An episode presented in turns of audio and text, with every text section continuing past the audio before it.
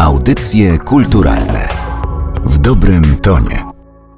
To są audycje kulturalne, podcast Narodowego Centrum Kultury przy mikrofonie Aleksandra Galant. Architektura fascynuje nas od wielu setek tysięcy lat. Podziwiamy architektoniczne cuda, zwracamy uwagę na budynki, które wyróżniają się pośród tkanki miejskiej. Pamiętamy o zabytkach, zastanawiamy się, co zrobić z tymi budynkami, które niegdyś uważane za piękne i świetne. Dzisiaj nie wszystkim się podobają i znacząco odbiegają od wypracowanych kanonów i standardów budowli, które chcemy oglądać. Natomiast wydaje mi się, że w dalszym ciągu niewystarczająco uwagi poświęcamy architektom, ludziom, którzy są odpowiedzialni za to, jak wygląda świat wokół nas, jak wyglądają ulice miast. Tutaj oczywiście ulicami zajmują się urbaniści, natomiast to, w jakim otoczeniu funkcjonujemy, żyjemy, jakie są miasta, to są projekty, które powstają w biurach architektonicznych. Nawiązuję tu również do tych procesów odbudowy i cofam się w czasie do lat 40., 50., 60 no bo też o tej architekturze związanej z Polską Ludową będziemy dzisiaj rozmawiać, a to za sprawą książki Słowo Architekta, opowieści o architekturze Polski Ludowej, której autor, dr Błażej Ciarkowski, architekt, historyk architektury związany z Uniwersytetem Łódzkim, przyjął zaproszenie i jest dzisiaj waszym i moim gościem. Bardzo jest mi miło gościć pana w audycjach kulturalnych. Bardzo dziękuję za zaproszenie.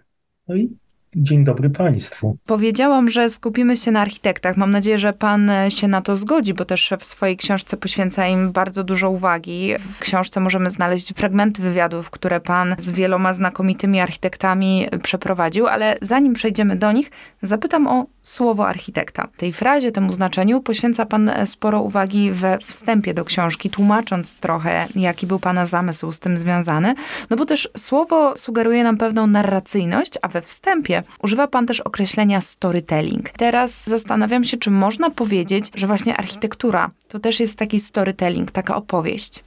Zdecydowanie możemy w ten sposób na architekturę spojrzeć, w ten sposób ją odczytywać. Inna będzie historia opowiedziana odnośnie konkretnego budynku czy zespołu budynków, opowiedziana przez zleceniodawcę, inwestora, inna będzie historia opowiedziana przez architekta, jeszcze inna historia będzie opowiedziana przez użytkowników, inna oczywiście przez historyka architektury. Więc mamy tutaj kilka narracji, które mogą się wykluczać, mogą się uzupełniać, mogą funkcjonować niezależnie od siebie, ale ja się nad tym ostatnio nad tym tytułem, ostatnio, czyli dzisiaj zastanawiałem, czy ktoś o to zapyta. Pani pyta, więc ja się bardzo cieszę. To jeszcze można inaczej odczytać. Tego we wstępie nie ma. Słowo architekta to jak słowo harcerza. Też związane z tym, czy moi rozmówcy, z którymi te wywiady, o których pani wspomniała, przeprowadziłem, czy oni mi powiedzieli prawdę. Rozmawialiście na różne tematy, bo też tych architektów było bardzo wielu. Każdy sięgał po trochę inne zagadnienia, czy też pan e, dopytywał o różne zagadnienia, ale pierwsze, co przyszło mi do głowy, to czy prawdą architekta i takim powiedzeniem sprawdzam, jest spojrzenie na budynek, który on stworzył. Tak byłoby najłatwiej, ale wtedy trochę architekta obarczamy odpowiedzialnością za to, za co nie zawsze odpowiada, bo mamy pewne czynniki ekonomiczne, polityczne.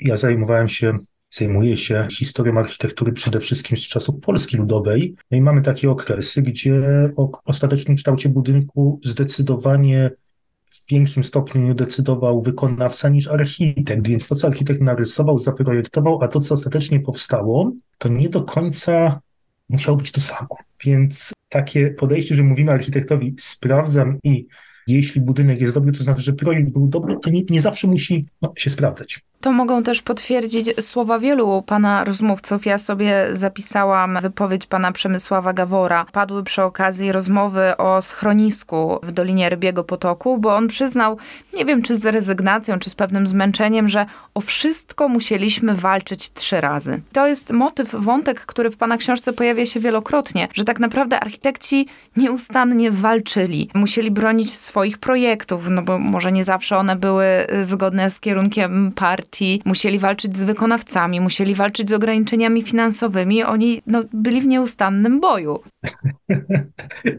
Można tak to określić, a na pewno oni tak te czasy wspominają. Właśnie jako taką walkę, gdzie w zasadzie trzeba było wszystko sobie wywalczyć i u władz, i potem u wykonawcy, a potem jeszcze dziennikarze albo użytkownicy krytykowali i niektórzy architekci z dziennikarzami też potrafili na łamach prasy podejmować walkę. Jeszcze a propos tych rozbieżności, też padły takie słowa, to akurat przy okazji rozmowy o tych ogromnych budynkach mieszkalnych, no bo ostatecznie architektura mieszkaniowa można powiedzieć, że była taką perłą w koronie chyba architektury PRL-u, czy budownictwa PRL-u, może powinnam powiedzieć. Przez 45 lat, jak pan przywołuje, powstało 5 milionów lokali, a w samej tylko tak zwanej epoce Gierka ponad 2,5 miliona, więc to są ogromne liczby, które muszą budzić jakiś respekt przynajmniej. No i przy rozmowie na temat super jednostki w Katowicach padło takie stwierdzenie, że architekci ciągle mierzyli się z rozbieżnościami między zamysłem a ostateczną realizacją. Czy oni byli uwzględniani, czy oni zawsze wiedzieli o zmianach, które muszą zostać wprowadzone, żeby budynek można było zrealizować? Jakiś architekt o tych zmianach musiał wiedzieć, bo musiał projekt zamienny stworzyć, ale nie zawsze to był ten sam architekt, który tworzył pierwotną koncepcję. I na to środowisko projektantów w latach 70.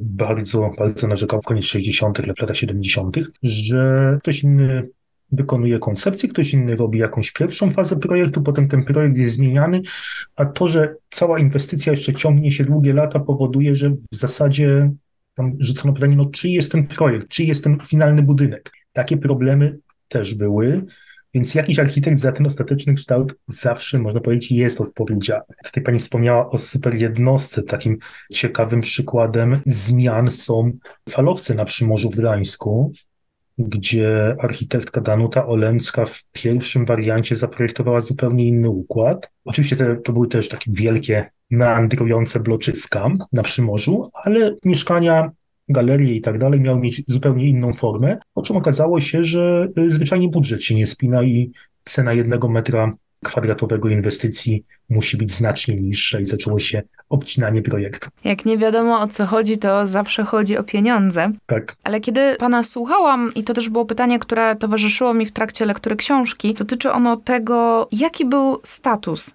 architekta w czasie PRL-u. Ja wiem, że to mówimy o przestrzeni 45 lat, więc to się na pewno na przestrzeni tych dekad zmieniało, no ale wyobrażam sobie, też pisze pan o tym w książce, że zaraz po wojnie to byli ludzie na wagę złota. Oni byli potrzebni, żeby ten kraj odbudować, odbudować stolicę, ale tak naprawdę odbudować cały kraj, ale chyba z czasem trochę to się zaczęło zmieniać. Pierwsze lata powojenne to zdecydowanie sytuacja, kiedy ten architekt pani mówi, no, był na wagę złota, to poniekąd przewijało się w rozmowach z projektantami, którzy urodzili się gdzieś tam w latach dwudziestych, czyli tuż po wojnie mogli już wykonywać zawód i mieli niejednokrotnie akowską przeszłość, powstanie warszawskie za sobą i tak dalej.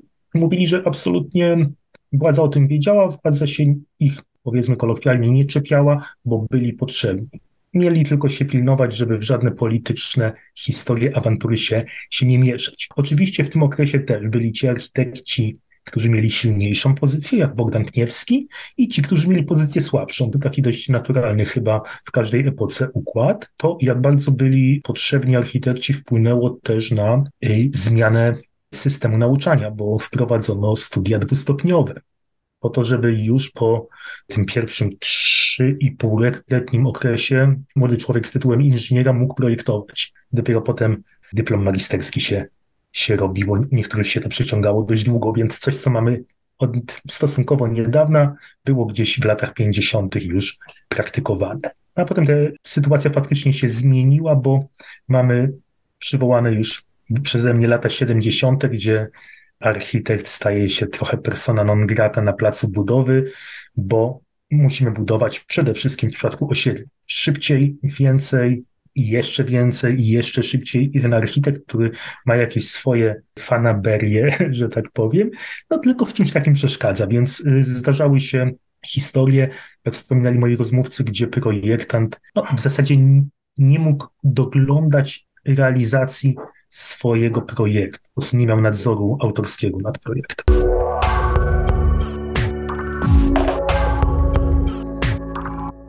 Po raz kolejny przywołam e, słowa, cytat, który pojawia się w książce, ale robię to bez wyrzutów sumienia, bo o tych architektach właśnie rozmawiamy. To są słowa ówczesnego prezesa SARP-u Tadeusza e, Mrówczyńskiego, który powiedział, wydaje mi się, że to jest taka bardzo gorzka refleksja. Architekci nie są autorami projektów, a producentami dokumentacji. I wydaje mi się, że to jest bardzo przykre. No, nie tylko dlatego, że on się o taką refleksję pokusił, ale też dlatego, że chyba odebrano architektom tę część ich pracy związaną z wizjonerstwem i z kreacją.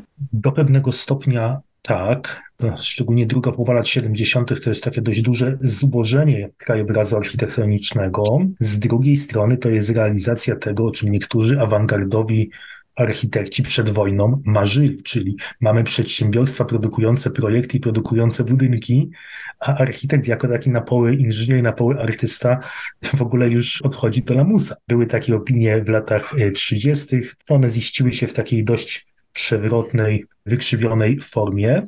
Natomiast a propos kreatywności, tak jak w pierwszych latach powojennych mamy sytuację, gdzie młodzi architekci, jeszcze nie ukończywszy studiów, w zasadzie projektują ważne rzeczy i od razu widzą, jak te ich projekty zamieniają się w realne budynki. Tak w latach 70.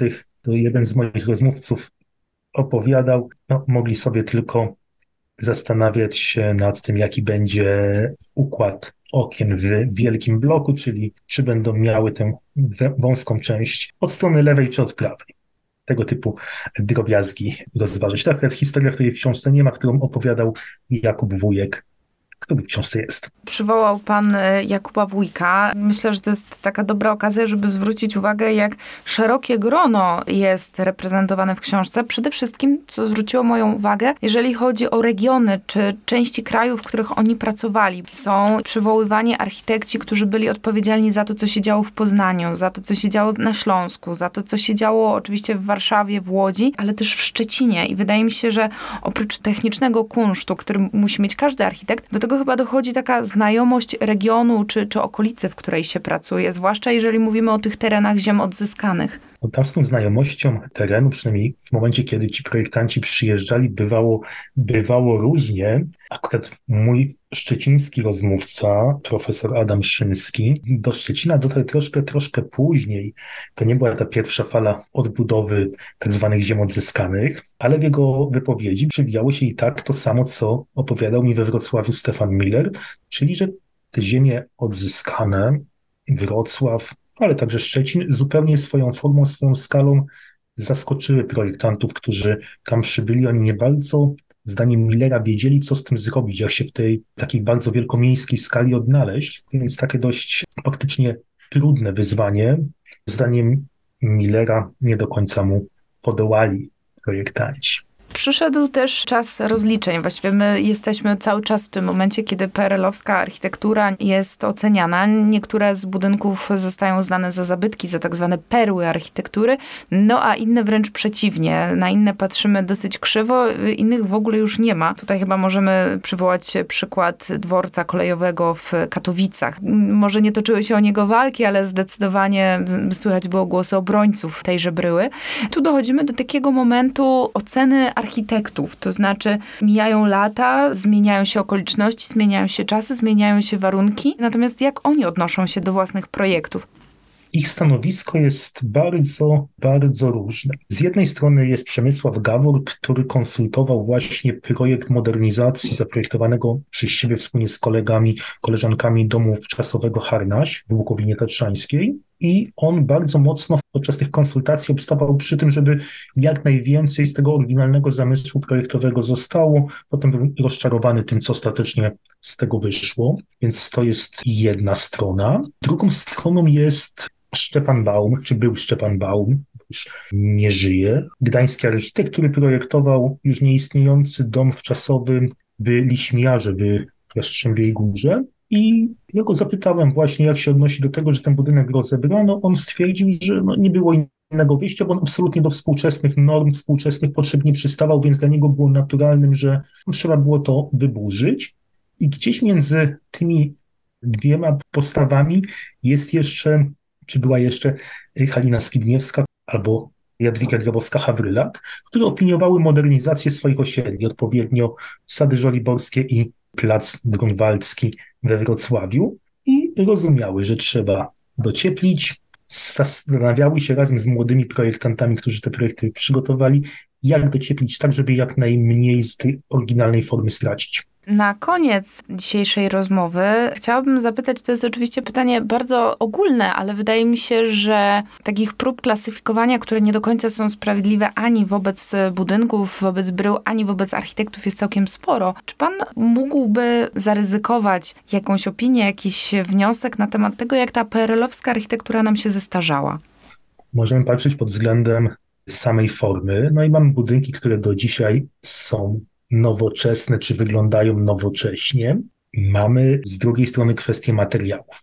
I inaczej będzie starzała się zabudowa Placu Konstytucji w Warszawie, gdzie mamy okładzinę z piaskowca, więc taką bardzo, bardzo tradycyjny materiał. No a inaczej będzie starzał się tynk, czy wielka płyta, czy jakieś materiały takie na poły eksperymentalne, które starano się stosować. Ale tak starając się to troszkę bardziej ogólnie ująć, powiedziałbym, że modernizm w ogóle a szczególnie ten powojenny modernizm, czy w przypadku krajów bloku wschodniego tak zwany socmodernizm, starzeje się nie najlepiej. Po prostu kwestia materiałów, technologii i jeszcze w przypadku Polski ludowej wykonawstwa na niskim poziomie i to wszystko no niestety po latach, po latach wychodzi.